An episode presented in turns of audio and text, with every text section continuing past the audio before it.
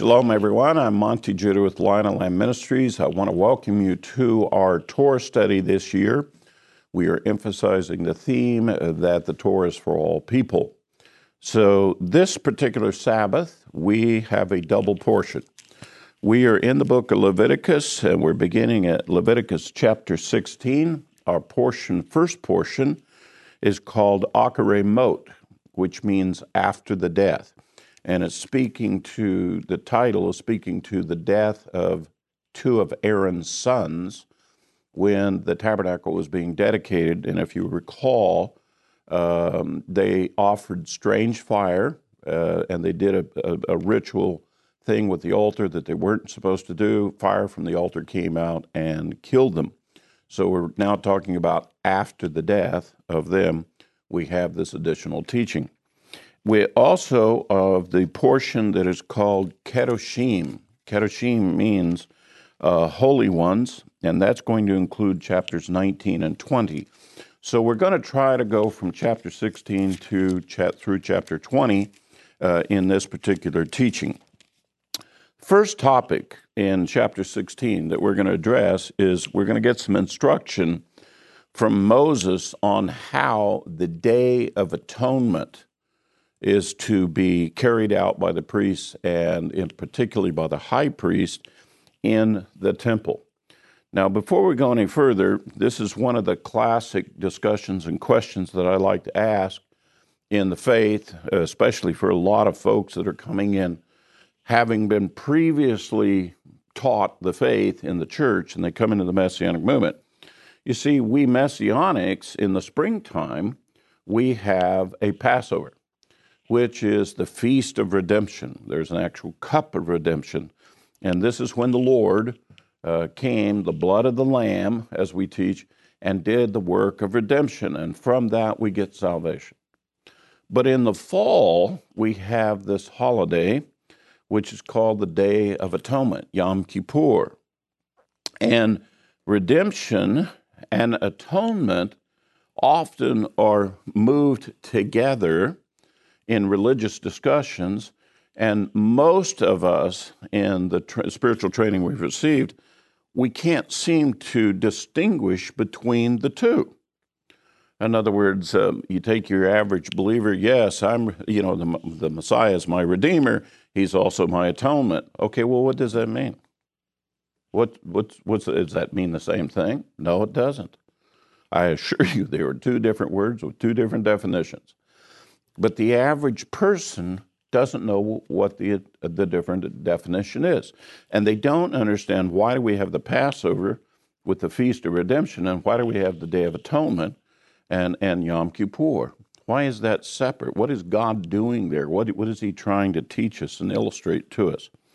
So let me read to you now about the instructions for the Day of Atonement, and then we'll have a discussion about what's the difference uh, for it. Uh, verse 2, chapter 16. And the Lord said to Moses, Tell your brother Aaron that he shall not enter at any time into the holy place inside the veil before the mercy seat which is on the ark, lest he die. For I will appear in the cloud over the mercy seat. And Aaron shall enter the holy place with this, with a bull for a sin offering, a ram for a burnt offering. He shall put on the holy linen tunic and the linen under, undergarments shall be next to his body, and he shall be girded with the linen sash and attired with linen turban, and these are holy garments. Thus he shall bathe his body in water and put them on. And he shall take from the congregation of the sons of Israel two male goats for a sin offering, and one ram for burnt offering. Then Aaron shall offer the bull before the sin offering, which is for himself and he may make atonement for himself and for his household. And he shall take the two goats and present them before the Lord at the doorway of the tent of meeting. And Aaron shall cast lots for the two goats, one lot for the Lord, and the other lot for the scapegoat.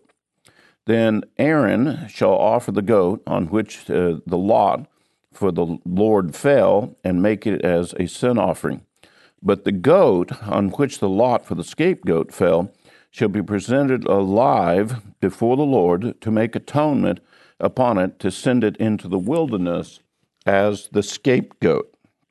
Now, it goes on to give additional detail as to how he's to present himself and go into the Holy of Holies and things like that. But the crux of the ceremony uh, that it's really talking about is this business of these two goats. And he will go and bring these two goats in the temple, and he will then lay his hands on them for the designated for the different uh, offering. And then they used to have constructed this, um, this d- device that one would say uh, called Azazel, and the other one with with another name. I'm, for the moment, I let me think of it. And for the other one, but essentially what these do is it's a lot. It's a 50-50 lot between the two goats that says one of these goats is going to be slain and is going to be presented, the blood presented before the Lord. And the other one is going to have the burden on it. It's going to live, but it's going to be taken out and removed from, from them at the temple. The one that's removed is called the scapegoat. And this is a very interesting word, scapegoat, because just as it sounds, it's making reference that somehow this goat is going to escape. And so there's a picture here of one dies and one escapes. And this is the core uh, thing that's going on in the temple ceremony for um, the Day of Atonement. They also say that the burden of Israel's sins as a corporate nation, that the burden is on that scapegoat so that when he leaves, he carries away uh, the sins of omission from Israel. Not the sins of commission, but the sins of things they should have done, they didn't do, or for because of ignorance didn't know. And so this goat is to carry those away into the wilderness. Now, in the days of the temple, this was quite a procedure. Uh, because here's how they would actually conduct this removal of the scapegoat. Once the scapegoat was determined, they would then, uh, uh, well, first of all, they, they had on these two goats, they used to tie red yarn, uh, a red thread, onto the horns of the goat. And they would take the scapegoat and they would take a piece of that yarn, that red yarn, leave, uh, they would take it off of the goat. They would go over and tie it to the door of the temple. Then they would take the goat out of the temple proper. And as soon as it got outside the temple, it would then be given to what is called a fit man. And a fit man meant it was a Gentile, but he was a righteous man. It wasn't one of the sons of Israel. It was a fit man, it was somebody separate from them. And they had pre staged men extending from the temple east into the Judean wilderness, of which they had these flags. And they would go out a full stadia, in other words, a distance, and they would maintain a line of sight so that this, uh, let's say I was the first guy with the flag, I could still see the guy with the second flag. Now, I maybe couldn't see the guy with the third flag, but I could see the second flag. The second flag guy can see the first flag guy, and he can see the third flag guy. And there were 10 of these extended out. And the idea was the fit man would take the goat, the scapegoat, and he would go out to the where the 10th man could see him. One tradition says that he would push the goat off a cliff. That, that was just a tradition. The reality was he would just release him. He would release him. Now, the guy with the number 10 flag would see it the moment it was being released, and he'd signal his flag. Well, number nine guy sees the signal, he signals his flag and so on, all the way back to the temple. So that in, the people in the temple, as soon as the signal came up from the, the first flag guy, they knew that the goat had been released in, literally in that in those moments. And they knew at the moment the goat was released.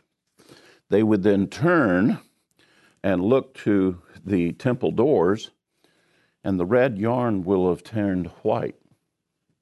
It's one of the miracles of the temple, well known. And they were talking about how the red scarlet is turned to white as snow. If you remember, Isaiah has spoken to such a thing, how God removes sins. Well, it was demonstrated in this yarn that was a part of the scapegoat. And uh, as I said, there's one tradition that said the goat died and was thrown off a cliff. Uh, you throw a goat off of a cliff, they're pretty good on their feet dealing with cliffs. I doubt that it would kill a goat. But, anyways, that was a tradition. And the name Azazel, that was for that goat, became popularized. Are you ready for this? By various writers uh, in the European areas, and they turned the name into the name of a demon. I mean, this is how bizarre this has become. That name is not a demonic name, but popular writers have tried to use it as a name. I won't mention you the horror movies, but I've actually seen some movies where they were using that expressly for that purpose. And I was going, obviously, this is a case where the author of the book and the story decided to steal something that came from ancient Hebrew, uh, you know, to spice up their uh, their story. That's just kind of a sidebar issue. But the bottom line is this this whole business of taking the scapegoat out, there's a kind of a mystery associated with it. There's a lot of confusion about exactly what took place. But the bottom line is that the children of Israel and the high priest would believe that Lord, the Lord had removed from them their sin and they were now one with God, that there was no issue between them and God as a nation. And so here's Yom Kippur, which is on the 10th of Tishri. The turn of the year has taken place. And the first thing that we do is we get to this point where our previous sins are no longer an issue before the Lord. Now, what happens this year, that's, that's another thing. But, but the previous uh, sins of the nation are done away with, and we don't have a problem with God at all. That moment where suddenly you are reconciled to God and there's no issue still remaining with you is what is called atonement. Atonement is reconciliation. And another name for the Yom Kippur is the Day of Reconciliation. Now, this is where it gets very interesting from the prophetic. This Day of Atonement and all of the things I've described here has a tremendous story to tell prophetically. Because the Day of Atonement is directly associated by the prophets of Israel as being a future day of the Lord. And that's when the ultimate wrath and judgment of God comes upon the earth. Now, you would go, well, how can we say atonement is us being reconciled to God and yet at the same time it means ultimate judgment upon the world. Well, it comes down to this. Again, reconciliation is there's no more issue between me and God. There's no more issue with, with you're at one with God, atonement. You're completely reconciled to God. Scapegoat's taken. We don't have any more of that issue. Whatever may happen afterward, that's a different thing. But uh, whatever's been in the past, it's done. Well, at the Day of Atonement, that's when God decides who lives and who dies. He's going to be reconciled to the whole world. The world is going to be reconciled to Him. We're going to make the final decision. And so when a believer uh, comes to know the redemptive work of the Messiah and trusts Yeshua of Nazareth to receive forgiveness of sins, to accept him as the Lamb of God sacrifice, propitiation and payment is made for willful, defiant sins, and he's passed from death to life. And essentially, I'm still in the world though. But between God and I, I'm completely reconciled to the Lord. And so, therefore, I have atonement with the Lord as a natural result of the redemptive work that the Messiah has done. But it's a, it's a completely different thing. But there's a day of atonement coming for the world. There's a day coming that's illustrated in Yom Kippur in which the world is also going to be reconciled to God. And that is that if you, you don't have payment for your sins and your sins are still stuck with you, judgment. And at that point, don't have an issue with God anymore because you don't exist anymore with your sins. God doesn't have to deal with you anymore. Judgment has fallen on you. And it's it's done.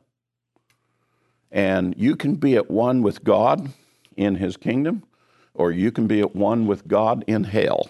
You know, it, that, that's what the choices come down to. You can live eternally with him or eternally die before him. But there's no more choices, no more, no more procedures, no more ifs, ands, or buts. It's done for it. So we have this Day of Atonement, this scapegoat. There is an incredible prophetic element in that that has to do with the end of the age, not only the day of the Lord. There's a specific prophecy at the start of the Great Tribulation leading to the end and the coming of the Lord and the day of the Lord. In which that uh, Yeshua taught in Matthew 24 that when the image is set up, the, the second part of the abomination of desolation, when the image is set up, he then warns those that are in Judea, not all over the world, not even all of Israel, those that are in Judea they must flee on the day that image is set up. And they are warned that they must flee rapidly. They do not have time to go back and get a cloak. He warns them don't go back down in your house and try to pack something. You need to skedaddle out of there. Where is it they're to flee? They go to the place the scapegoat was released. They flee into the Judean wilderness, straight east of Jerusalem. And once they get there, something incredible is going to happen. The prophecy says in the book of Revelation that the devil was seeing people escaping, seeing those that are listening to the words of Yeshua. They're escaping, and he, of course, wants to destroy them. And according to the prophecy, there will be great rains, and there will be a, a, a, kind of a flash flood of water that comes down and travels down through the Judean hills and mountains toward the, the Dead Sea. And he will send a flood, the devil will send a flood that is to sweep away all those who are escaping. By the way, the ground east of Jerusalem, as you go out into those hills and wilderness, is extremely treacherous and, and dangerous ground in the springtime and the fall. Because it absolutely is true. When the spring rains come, uh, the waters rush down through there, and there have been multiple um, events that have taken place in modern Israel before they improved the highway and the old Jericho road and so forth. Buses were swept off the road by the flash floods. Hikers have been killed. And in fact, the ruins at Qumran that have been discovered in recent years, they were revealed as a result of a great flash flood that came down through and washed away of the material near there that they discovered uh, additional things at Qumran. So when the waters come down there, they are uh, torrential, and if you're in that area, you'll die. But the place where the scapegoat is released has a particular name in modern Israel today. It's called Tel Kippah, the hill of the kippah. Apparently, the hill is shaped like a kippah. And at that point, that's where they're released. Now, that's very appropriate for them to call it that because a kippah is a derivation of the word kippur. And when a man is wearing a kippah, he is testifying that I'm reconciled to the God of Israel, that my atonement is from the God of Israel. My reconciliation is with him. So this little kippah up here is all about what Yom Kippur is about. And it's all about this scapegoat being released. And it's all about the first, the, the ultimate of the um, end time prophecies, the day of the Lord. It's amazing how this is. Now, what I've just described to you is dramatically different than when we're talking about Passover. It's dramatically different from the blood of the Lamb and, and drinking the cup and eating the matzah bread and, and, and, and celebrating redemption that leads to salvation. It is these final events that are taking place. Now, as I mentioned to you before, it has been my observation that a lot of believers, you know, they slur redemption and atonement together and they've got a pretty good handle on what redemption is, and they just slur over and they think atonement means the same thing. And as I just shared with you, boy, it means something different. But the, but the results are the same. Yeshua is your Redeemer, and He is your atonement. And so this particular procedure was a very detailed procedure to be performed annually for Israel and it is considered within Judaism the holiest day of the year. You fast on the Day of Atonement. And in fact, it is considered that if you fail to fast on the Day of Atonement, that you're worthy to be cut off from the people of Israel. And so in Israel, this is definitely a fast day for it. No pleasure taken in it. Part of that has to do with that when the day of the Lord does come, you and I are believers and so we're not going to be rejoicing and singing and dancing when God has to judge the world.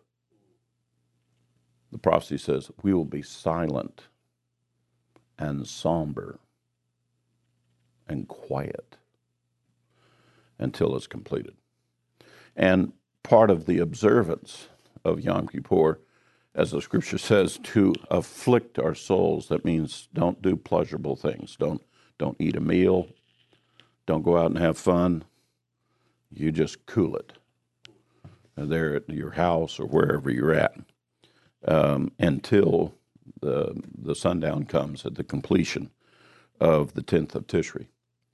Now, there's another thing they also offer to this. You are not to connect any fast before or any fast after, after it with it. In other words, on the 10th of Nisan, uh, Tishri, when you're observing the, feast of, uh, excuse me, Yom Kippur, that is a fast day, and it's not connected with any other day. It has to be completely separate. So you don't continue, well, I fasted on the 10th, I think I'll go ahead and fast on the 11th. No. You have what's called a break the fast meal. Now, you, everybody should know about what that is breakfast. Now, most of us, we eat breakfast in the morning because during the night we were fasting. We were not eating. We had our evening meal, then we sleep, and then we get up in the morning and we break the fast that we just were part of while we were sleeping. And so at the end of Yom Kippur, as the evening of Yom Kippur comes, you have a break the fast meal.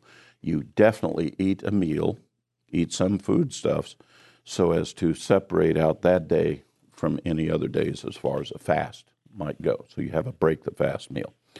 Those are some of the elements that have to do with Yom Kippur. And today, as we observe the feast of the Lord uh, throughout the year, this is a single one day feast. We call it a feast, it's appointed times of the Lord. But the feast part doesn't come until after it's over with, when we eat the break the fast meal uh, for it. Otherwise, we abstain uh, from it all. Let me go ahead and just add uh, some additional instruction with regard to that. Um, I don't want you to get the idea that this fast is the standard is absolute. The, the fast that we're talking about, all of the Lord's fasts, are set up on the basis of the following things. For example, uh, it's not good for you to fast and go without water. In fact, people who fast for extended times, they still drink water, but they won't drink other uh, other types of drinks with it. It'll it'll be strictly limited to a water fast, as we call it. If you're a guy like me who's diabetic and you have a medical issue, then you are to be given the necessary food supplement, whatever you need, to maintain your health. In my particular case, if my blood sugar gets too low and I have to consume something uh, to be able to keep my blood sugar up, even though it's Yom Kippur, I'm, I, I am to take something. And in the case of, like me, what traditionally I have done is I usually get a little bit of apple juice with a little bit of water in it, or a little bit of orange juice, something that's sweet that can raise my blood sugar. And I sip on that or have a drink of that during Yom Kippur to make sure that my health remains and so forth. Again, this is a classic case of the Lord gives us the objective to obey and fast, but we set the standards and conditions based on what are our conditions that we're in and where we are at.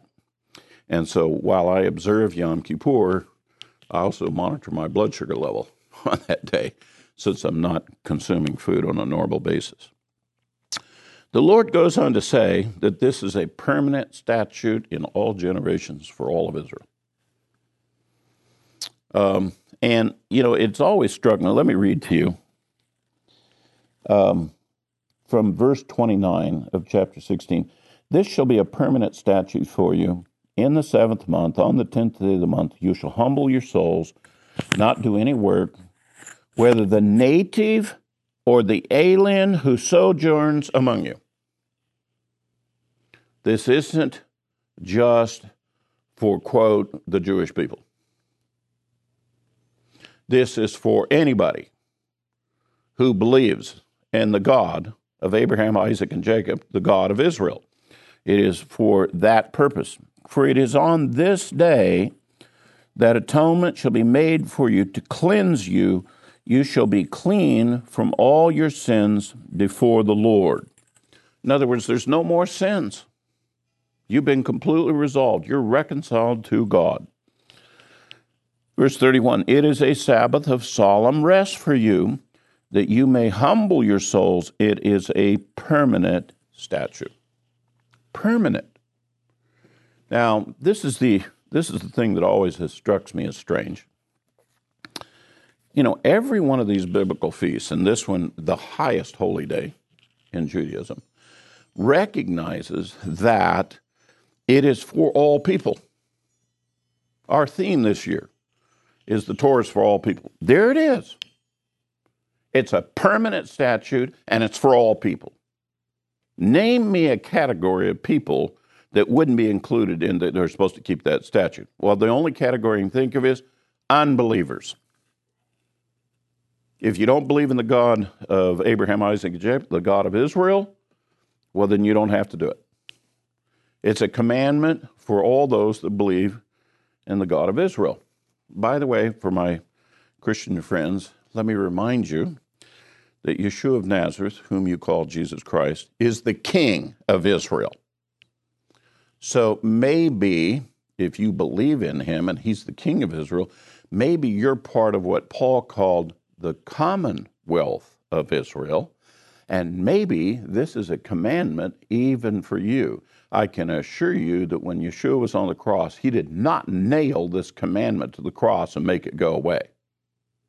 God said it's permanent in his own words. Permanent. And you know what permanent means? Oh, it goes away after the new covenant comes. No, it doesn't mean that. It means exactly what the word says. And here's an example of how the Torah is for all people this specific commandment having to do with the Day of Atonement. Let me move on for just a little bit. One of the things that the rest of uh, chapter 17 then starts dealing with is some very specific commandments. Um, and they, they, they go into the subject of idolatry, they go into the subject of shedding of blood, They go into what is fit and proper. And in every instance, it's including the alien and sojourner. Not only the native born, but all the others that are with you are supposed to do that. Um, and now we get to the subject of chapter 18. Before I go into chapter 18, let me go ahead and just quickly tell you what we're going to be looking at. Uh, basically, Moses is going to list off for us, and I usually don't read this, I'll let you read it on your own. But basically, Moses is going to list off every sexual perverse thing you can imagine in your whatever. And it's going to call it lewd and perverse and sinful. So in chapter 17, we're talking about idolatry and what is fit and proper. And in chapter 18, we're going to talk about sexual perversion. The reason I point this out is that these two chapters, Torah teachers refer to this, these two chapters, as the heart of the law.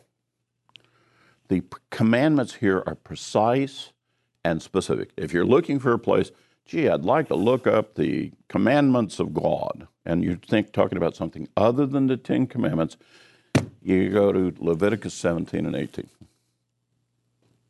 These are the commandments, and they're detailed about specifically for it. The reason I point this out is because we have a very specific story in the New Testament given to us. It's about Paul when he returns after his missionary journey, and he's got a couple of Gentile believers in tow with him, examples of the Gentiles receiving the gospel, and he comes back to Israel. And he comes back to Jerusalem. And these Gentile believers, they're all excited about getting to come oh, to Jerusalem and so forth. But then there's a bunch of the former Pharisees who've become believers of Yeshua they see these Gentiles and they revert back to something they used to do even before Yeshua came into their lives. And that is, you got to put these Gentiles under subjection. We got to turn them into proselytes.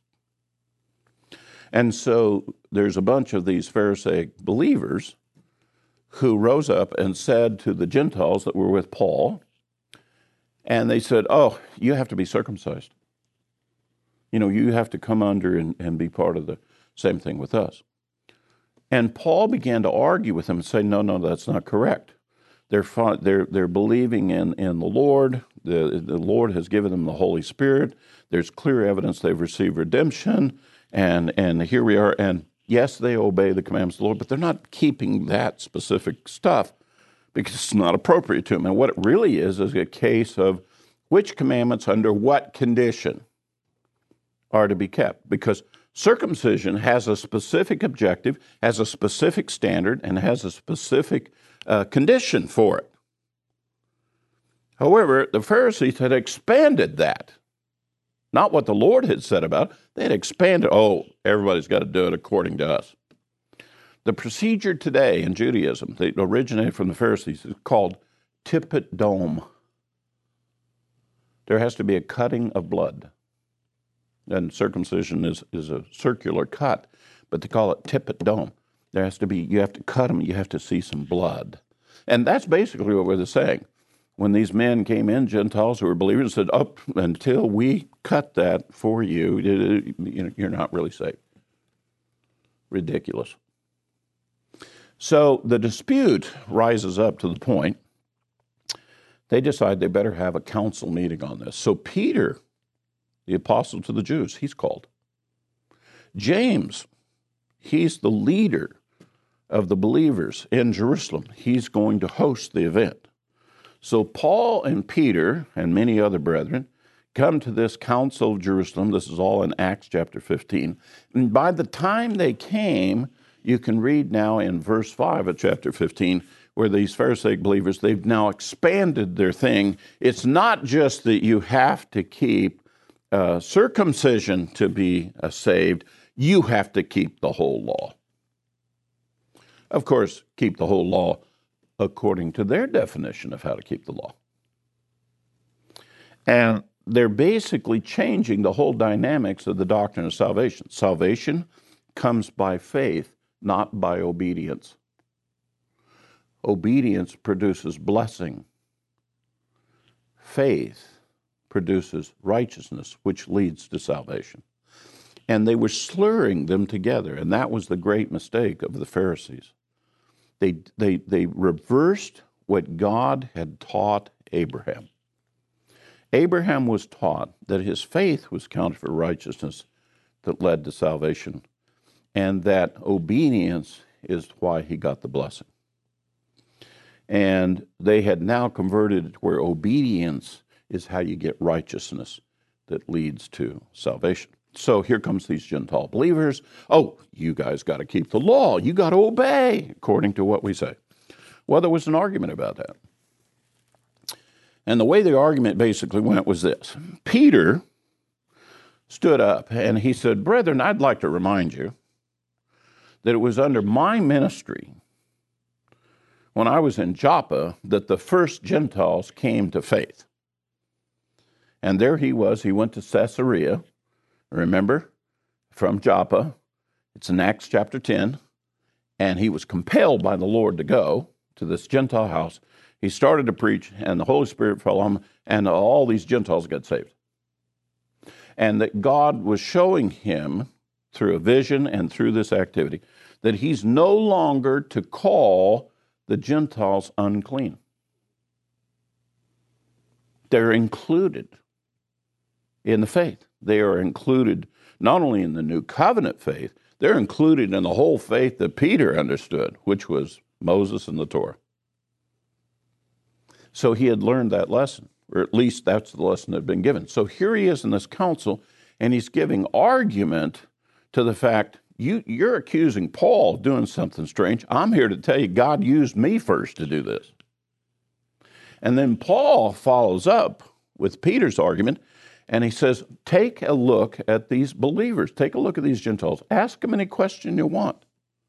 See if it's not true that they've turned their hearts to God and they're now obeying the Lord from the heart. Well, they have the discussion that basically shut down the Pharisaic Jews, even though they were believers. It shut them down. It says, hey, the doctrine you have is wrong. There is no salvation by works and obedience, salvation is by faith. This is the reason why Paul gave us that famous verse in Acts 2 8 and 9 For by grace are you saved, or for by faith are you saved. For by grace are you saved through faith? That's the shortened version of the teaching that we get from Abraham. And that was the product. He wanted to make sure the Gentile believers understood salvation comes through faith, not by the works of the law, not by the works of righteousness. That's, you know, and, and that became a very important point because that was a rumbling issue in those days, uh, given some of the Jews who had become believers. They're still caught up in the old Pharisaic teachings. Even Peter was. He was scared to death that to back in Jerusalem they were going to find out that he was in the house of a Gentile. That, that's Pharisaic stuff. The Pharisees had set up the middle wall of partition. We don't want the Gentiles even coming into the anywhere near. We don't even want them to look in the temple, which God never authorized, never set up. That was Pharisaic stuff. And the Messiah took issue with it, by the way. So James is there. He's the one who's kind of monitoring this whole thing and, uh, and seated on the case. And it's time to come to a conclusion. Okay? We've heard what the Pharisaic believers have to say. We've heard what Peter had to say, what Paul had to say. We've seen the testimony. It's now time to render a judgment. And that's the way, in, in the Hebrew way of things, that's how things were done. You present all your evidence, and then there's one you trust who's in judgment, he renders a judgment. James rendered a judgment.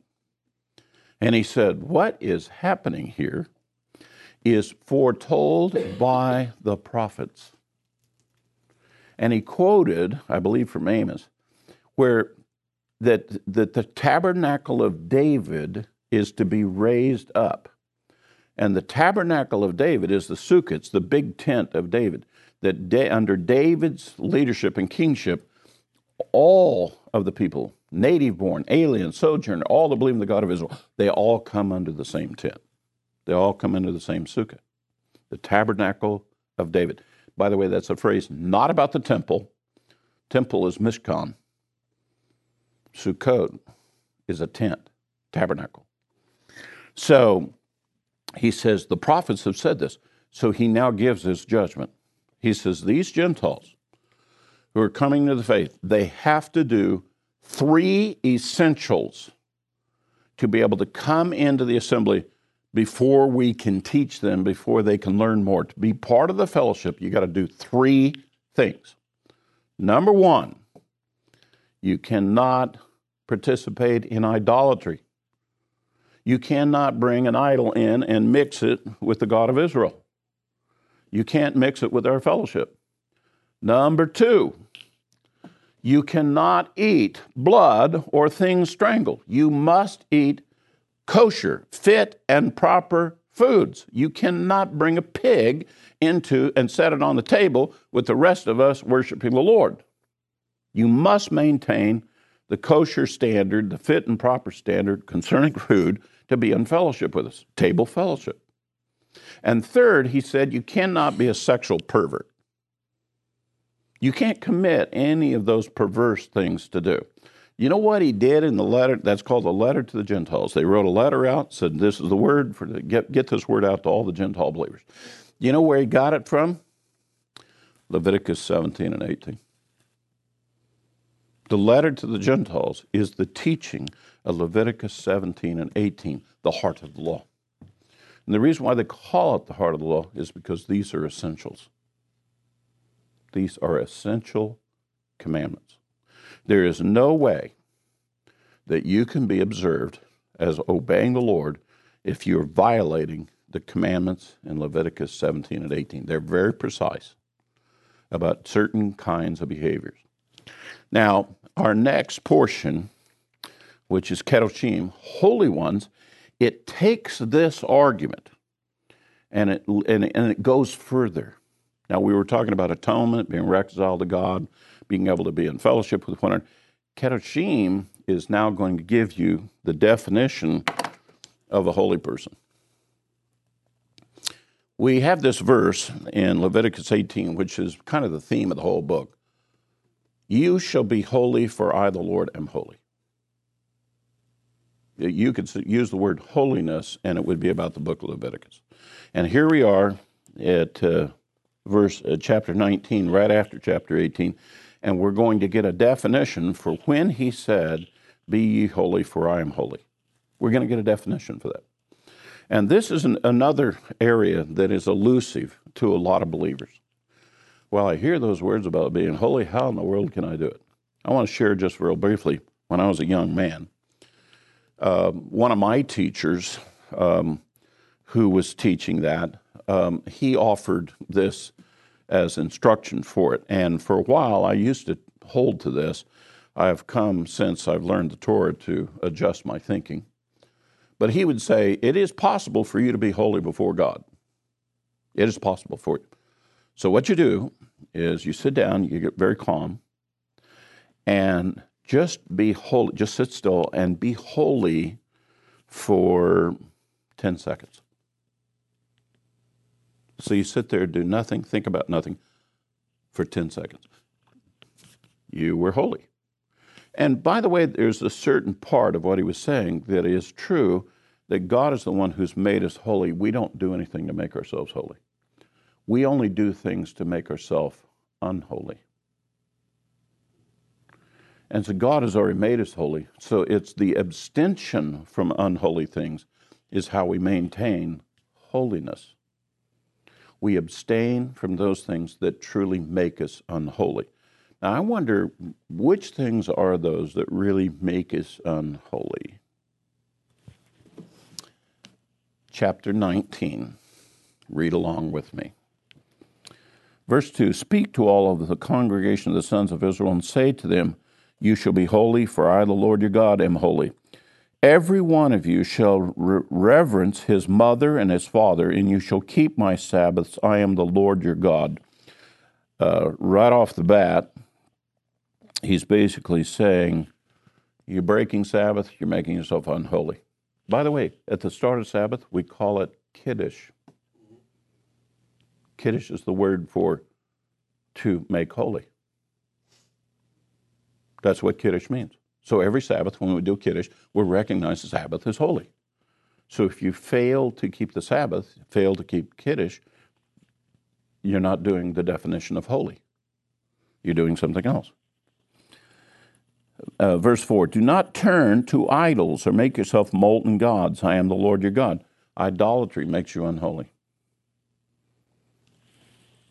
Now, when you offer a sacrifice of peace offerings to the Lord, you shall offer it so that it may be accepted. It shall be eaten the same day you offer it, the next day, but what remains until the third day shall be burned with fire. So if it is eaten at all on the third day, it is an offense, it will not be accepted. This is how you make a sacrifice unholy. You can eat the day it was sacrificed, eat the second day after it was sacrificed, third day, you now made it unholy.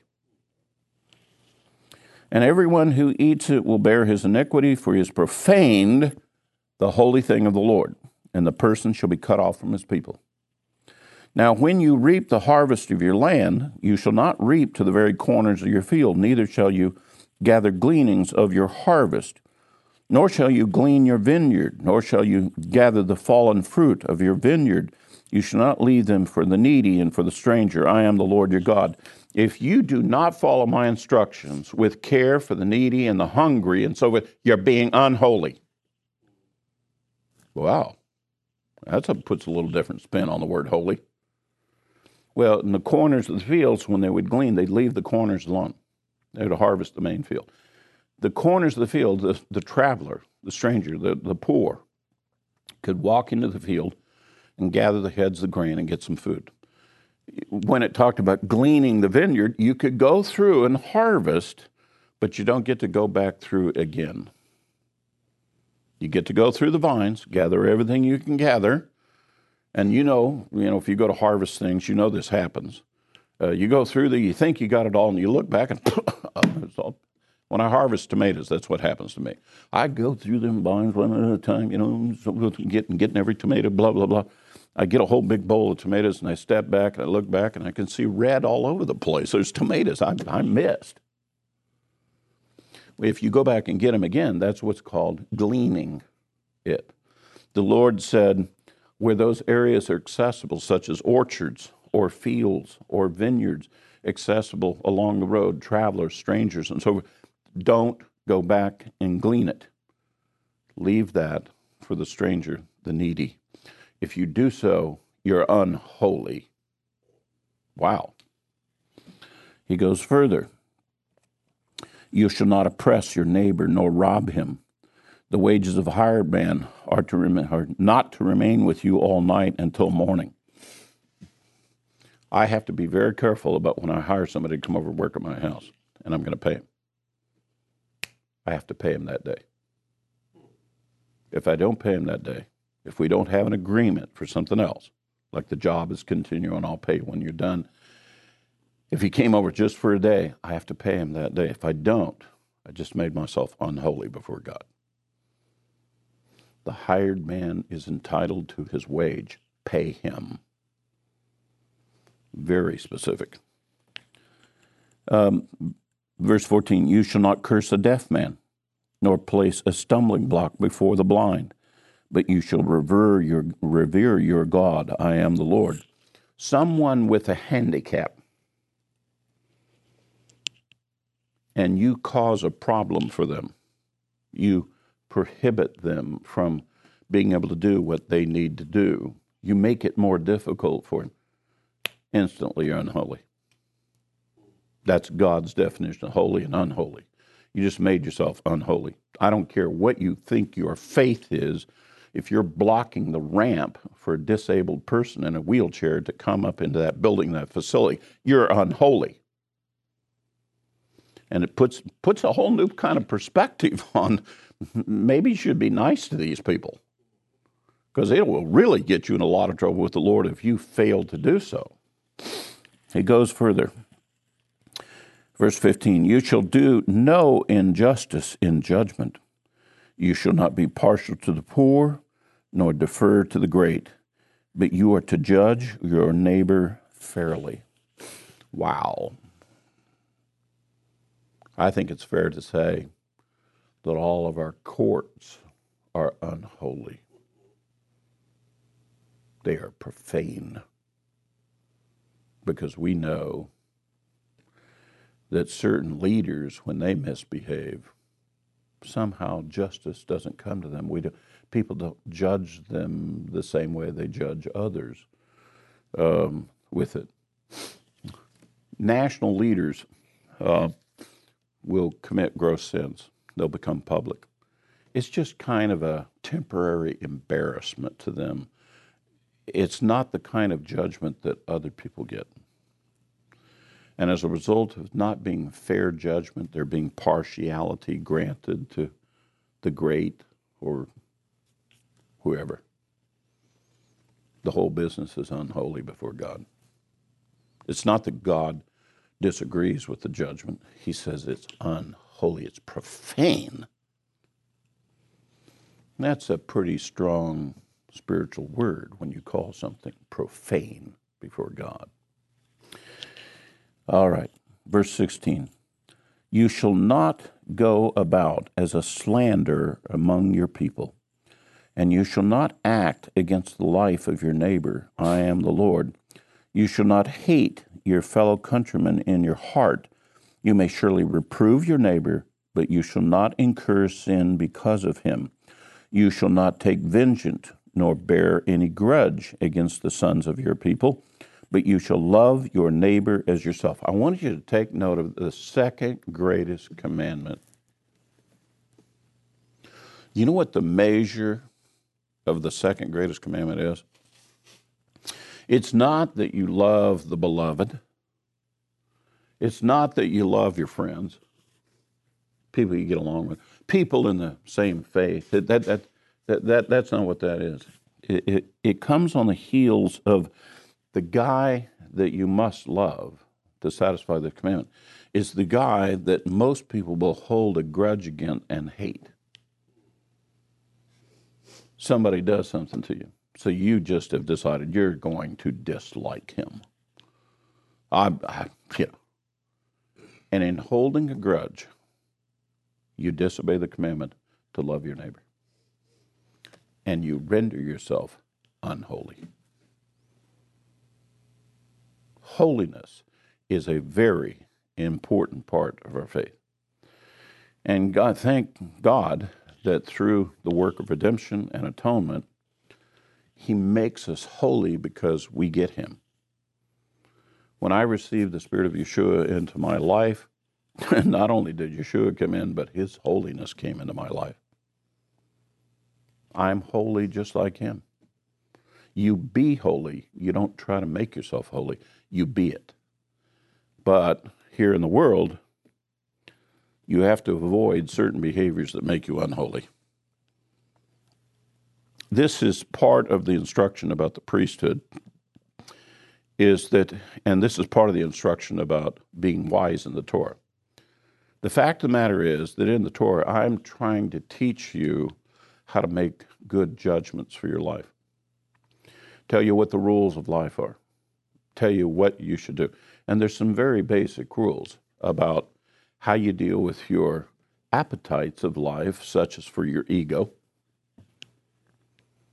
that we learn the principles of humility and not haughtiness. That I teach you about certain things that you consume that we call food, the clean and the unclean. And I'm also to teach you what's the difference between holy and profane. Holiness is with God. Profanity is when we violate and transgress these particular commandments. So, our job is to be who we really are, the people that God made us, and not make ourselves into something else that He didn't make. So, that's our lesson for this Shabbat. I trust that it will encourage you and these commandments belong to all people who are believers. All people have to keep these commandments. Amen?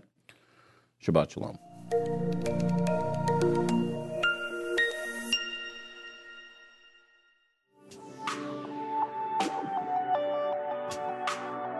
Thank you for joining us. This broadcast has been made possible by the Lord and by the generous donations of brethren like you. If you would like to give a donation to help keep this broadcast on the air, please visit llgive.com. Thank you and shalom.